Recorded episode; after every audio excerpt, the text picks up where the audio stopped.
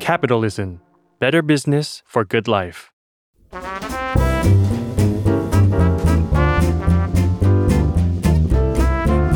ปงนปตี ธุรกิจรอบครัว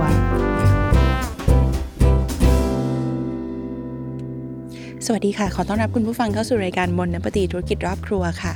คุณฟังค่ะใช่ว่าจะมีเพียงแต่ประชาชนในเขตร้อนเท่านั้นนะคะ ที่ชอบไอศครีมค่ะ ประชาชนที่เขาอยู่ในอีกเขตซีกโลกหนึ่งของโลกของเรานะคะเขาก็จริงๆเขาชื่นชอบไอศครีมเหมือนกันค่ะ และนั่นก็อาจจะเป็นอีกหนึ่งสาเหตุนะคะ ที่ทำให้ประเทศสหรัฐอเมริกาเป็นต้นกำเนิดของแบรนด์ไอศครีมชื่อดังของโลกแบรนด์นี้ค่ะ Baskin Robbins ค่ะ และวันนี้เราจะคุยกันเรื่องนี้ค่ะ คุณฟังเรื่องแบรนด์ไอศครีม Baskin Robbins นะคะ ก่อนอื่นเรามาพูดถึงที่มาของแบรนด์นี้กันก่อนนะคะ Baskin Robbins ก่อกำเนิดขึ้นโดยสองผู้ก่อตั้งนะคะ นั่นก็คือคุณ เบอร์ตันบาสกินนะคะแล้วก็คุณเออร์ไวน์ โรบินส์นะคะเรามาดูชีวิตของชายทั้งสองคนนี้กันก่อนดีกว่านะคะก็คือคุณเรียกสั้นๆก็อาจจะเรียกได้ว่าคุณบาสกินกับคุณโรบินส์นะคะทั้งคุณบาสกินแล้วก็คุณโรบินส์เนี่ยเขาก็เป็นชายผู้ที่ชื่นชอบไอศครีมทั้งคู่หลงรักเลยแหละเรียกว่าหลงรักแล้วก็ชื่นชอบไอศครีมทั้งคู่นะคะชีวิตของคุณเออร์ไวน์ โรบินส์เนี่ยก็อาจจะเป็นชีวิตที่ถ้าเกิดช่วยเล่าให้คุณผู้ฟังฟังคุณผู้ฟังอาจจะไม่ค่อยแปลกใจเท่าไหร่นะคะที่เขาจะหลงรักไอศครีม เพราะว่าคุณพ่อของคุณเออร์ไวน์ โรบินส์เนี่ยเขาก็เปิดร้านไอศครีมนะคะ ที่ชื่อว่า The Olympic Store ในวอชิงตันดีซีเพราะฉะนั้นคุณเออร์ไวน์ โรบินส์ก็คลุกคลีแล้วก็อยู่กับธุรกิจไอศครีมมาตั้งแต่เด็กๆนะคะ คุณโรบินส์เขาก็จะเห็นว่าความสุขแล้วก็รอยยิ้มบนใบหน้าของลูกค้า เวลาที่เขาได้ไอศครีม ทั้งเด็กทั้งผู้ใหญ่ทั้ง คนสูงอายุนะคะ ทุกครั้งที่เขามาที่ร้านไอศครีมเนี่ยเขาก็จะเห็นว่าเออผู้คนเหล่านี้ลูกค้าเหล่านี้เนี่ยเขามีความสุขกันยังไงบ้าง ทุกครั้งที่ได้กินไอศครีมนะคะเขาก็จะผูกพันกับไอศครีมมาตั้งแต่เด็ก ๆ เวลาผ่านเนิ่นนานไป คุณโรบินส์เขาก็ ไปเรียนหนังสือนะคะในสาขารัฐศาสตร์ ก็จบการศึกษาจาก University of Washington นะคะสาขารัฐศาสตร์นะคะแล้วก็ในช่วงสงครามโลกครั้งที่ 2 คุณเออร์ไวน์โรบินส์คนนี้เขาก็ไปเป็นทหารในกองทัพในแคลิฟอร์เนียนะคะต่อมาเขาก็ถูกปลดประจำการค่ะในปี 1945 คุณฟังขาสำหรับคนที่เขาผ่านศึกสงครามมา เขาก็อาจจะได้เห็นนะเนาะว่าเพื่อนร่วมชาติ แล้วก็เห็นเพื่อนเพื่อนทหารหลาย ๆ คนเนี่ยต้องบาดเจ็บล้มตายไปนะเขาก็จะได้เห็นภาพหลาย ๆ อย่างที่เขาอาจจะมีความคิดนะคะคุณฟังว่าโอเค ชีวิตนี้ เราอยากจะทำอะไรเราก็จะต้องรีบทำแล้วนะคะ เพราะฉะนั้นหนึ่งความฝันที่คุณเออร์ไวน์โรบินส์มีอยู่ตลอดก็คือเขาอยากจะเปิดร้านไอศครีมค่ะ หลังสงครามโลกครั้งที่ 2 เมื่อคุณเออร์ไวน์โรบินส์ถูกปลดประจำการจากการเป็นทหาร เขาก็เลยไปถอนเงินจำนวน 6,000 ดอลลาร์ค่ะ คุณผู้ฟังซึ่งเป็นเงิน 6,000 ดอลลาร์ที่คุณพ่อของเขาฝากไว้ให้กับคุณโรบินส์นะคะเป็นขวัญถุงก็ไปถอนเงินออกมา เปิดร้านไอศครีมเลยนะชื่อร้านไอศครีมว่า Snowbird Ice Cream ในเดือนธันวาคมปี 1945 ที่เมืองเกลนเดลแคลิฟอร์เนียโอเคตัดสินใจเปิดร้านเรียบร้อย ร้านไอศครีมของคุณเอวายโรบินก็มีไอศครีมให้ลูกค้าเลือกถึง 21 รสนะคะ แล้วก็มาในคอนเซปต์ไอศครีมคุณภาพสูง บรรยากาศสนุกสนานเป็นกันเอง แล้วก็ขายแต่ไอศครีมอย่างเดียวค่ะคอนเซปต์ ร้านของหวานที่แบบขายแต่ไอศครีมอย่างเดียวตอนนั้นอาจจะยังไม่เป็นที่แพร่หลายมากนักนะคะ แต่ว่าอย่างที่บอกไปก็คือคุณโรบินส์เขาเป็นคนที่ค่อนข้างที่จะชื่นชอบ แล้วก็หลงรักในไอศครีม เพราะฉะนั้นเขาจะขายแต่ไอศครีมอย่างเดียวเลยโอเค ตัดภาพมาที่อีกคนหนึ่งนั่นก็คือคุณเบอร์ตันบาสกินนะคะคุณเบอร์ตันบาสกินเนี่ย background ก็จะแตกต่างจากคุณเออร์ไวโรบินสักเล็กน้อยค่ะ คุณเออร์ไวโรบินชีวิตเขาผูกพันกับไอศครีมมาตั้งแต่เด็กๆนะคะแต่ว่าคุณเบอร์ตันบาสกินไม่ใช่อย่างนั้นค่ะคุณผู้ฟัง คุณเบอร์ตันแบสกินเนี่ยเขาเดิมทีจริง ๆ แล้ว อาชีพของเขาคือเขาเปิดร้านขายเครื่องแต่งกายสุภาพบุรุษนะคะ ดังนั้นอาจจะเป็นเรื่องของความใส่ใจในรายละเอียดเล็กๆ น้อยๆ ตรงนี้นะคะ ที่เป็นข้อได้เปรียบหรือว่าเป็นข้อดีของคุณเบอร์ตันแบสกินในเวลาต่อมานะคะเป็นจุดแข็งของเขาในการพัฒนาไอศครีม แล้วก็คอนเซ็ปต์ใหม่ๆ ให้กับ Baskin Robbins ในเวลาต่อมานะคะ คุณเบอร์ตันเนี่ยต่อมาเขาก็พบรักแล้วก็แต่งงานกับเชอร์ลีย์โรบินส์ค่ะ ก็เป็นพี่น้องร่วมสายเลือดกับคุณเออร์ไวน์โรบินส์นั่นก็อาจจะเป็นอีกหนึ่งสาเหตุนะคะ ที่ทำให้ผู้ชายทั้งสองคนนี้สนิทสนมกันมากยิ่งขึ้น เจอหน้ามีโอกาสได้เจอหน้ากันบ่อยยิ่งขึ้นนะคะ แล้วนอกจากนั้นเองที่สำคัญที่สุดก็คือที่ทำให้เขาสองคนสนิทกันก็คือเขาแชร์ในสิ่งที่รักแล้วก็สนใจในสิ่งเดียวกันนั่นก็คือไอศครีมนะคะทั้งสองคนชอบไอศครีมมากๆทั้งคู่ โชคชะตาอาจจะนำพาให้คุณเออร์ไวน์โรบินส์เนี่ยไปประจำการเป็นทหารใช่ไหมคะ แล้วก็ปลดประจำการออกมา เช่นเดียวกันกับคุณเบอร์ตันบาสกินค่ะในช่วงสงครามโลกก็คุณเบอร์ตันก็ไปเป็นทหารประจำกองทัพเรือในระหว่างสงครามโลกครั้งที่สองเช่นเดียวกันนะคะ ในระหว่างตอนที่เป็นทหารเนี่ยคุณเบอร์ตันบาสกินเองก็จับพลัดจับผลูค่ะคุณผู้ฟัง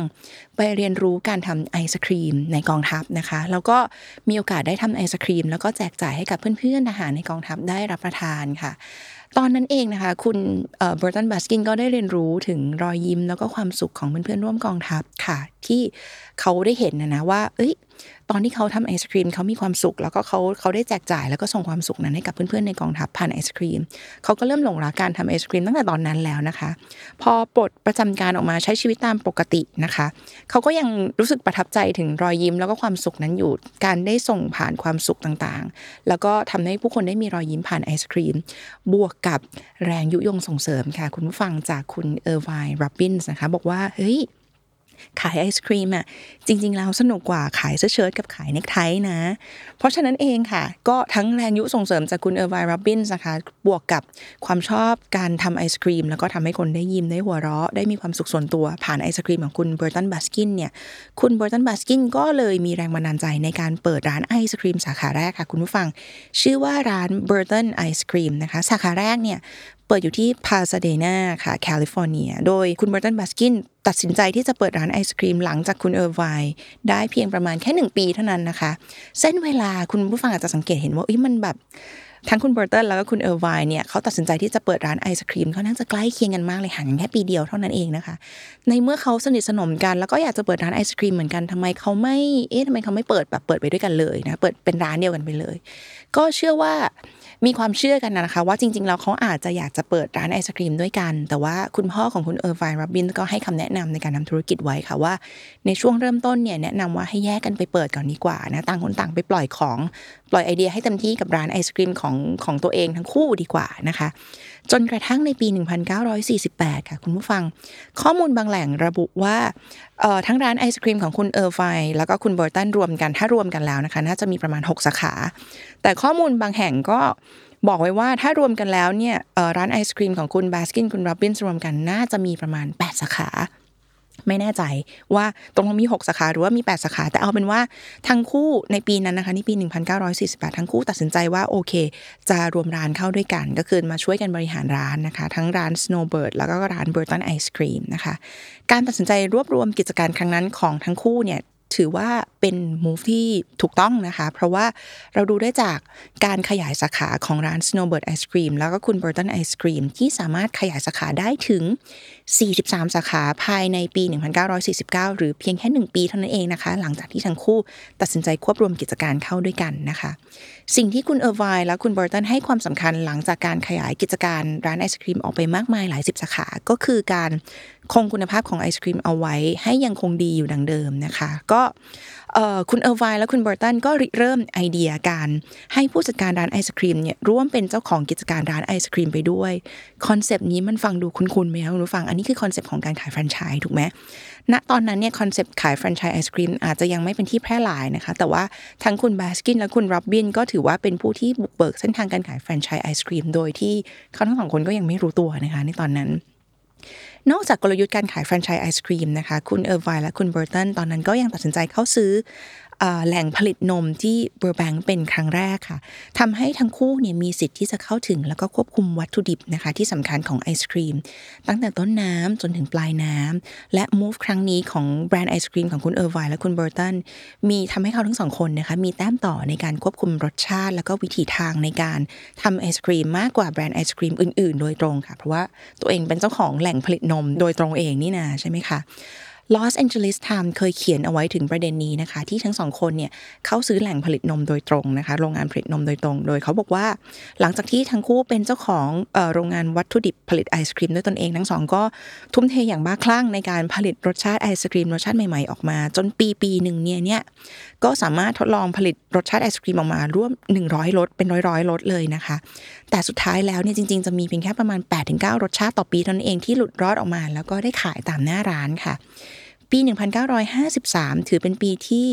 เอ่อเป็นก้าวสำคัญของทั้งคู่นะคะ ทั้งคุณบาสกินและคุณโรบินอีกครั้ง เพราะว่ามีเหตุการณ์สำคัญต่างๆ มากมาย หลายเหตุการณ์เกิดขึ้นกับทั้งคู่นะคะ แล้วก็แบรนด์ไอศครีม Baskin Robbins ค่ะหนึ่งเหตุการณ์ที่หนึ่งที่สำคัญมากก็คือ ทั้งคู่ตัดสินใจแล้วว่า จะไม่ใช้ชื่อแยกกัน จะไม่ใช้ชื่อร้านเอ่อ Snowbird Ice Cream Burton Ice Cream สับสนเนาะใช้ชื่อร้านเดียวไปเลยค่ะ นั่นก็คือใช้ชื่อว่า Baskin Robbins นะคะ สองประเด็นที่สองสำคัญมาก ๆ ก็คือ Baskin Robbins ในปีนั้นเนี่ยตัดสินใจใช้กลยุทธ์ 31 รสชาติ 31 วัน นั่นจึงเป็นที่มาที่ทำให้เราเห็นโลโก้ Baskin Robbins มีเลข 31 อยู่ในในโลโก้ของ Baskin Robbins ใช่ไหมคะ โดยในคอนเซปต์นี้เนี่ยก็คือเขาวางเอาไว้ว่าอยากจะให้ลูกค้าเนี่ยมาที่ร้านไอศครีม Baskin Robbins ทั้ง 31 วัน คือมาทุกวันในตลอด 1 เดือน โดยที่สามารถชิมรสชาติ หรือว่ากินไอศครีมได้ไม่ซ้ำรสชาติกันเลยนะคะ โอเค ส่วนที่มาของช้อนชิมไอศครีมเล็กๆ สีชมพูของ Baskin Robbins นะคะ เกิดขึ้นในปี 1960 ค่ะ หรือว่าในยุค 60 ซึ่งในช่วงยุคนั้นเนี่ยจริง ๆ แล้วคอนเซปต์ของการชิมไอศครีมก่อนซื้ออาจจะยังไม่เป็นที่แพร่หลายนักนะคะ ในร้านขายไอศครีมหลาย ๆ ร้าน แต่ว่า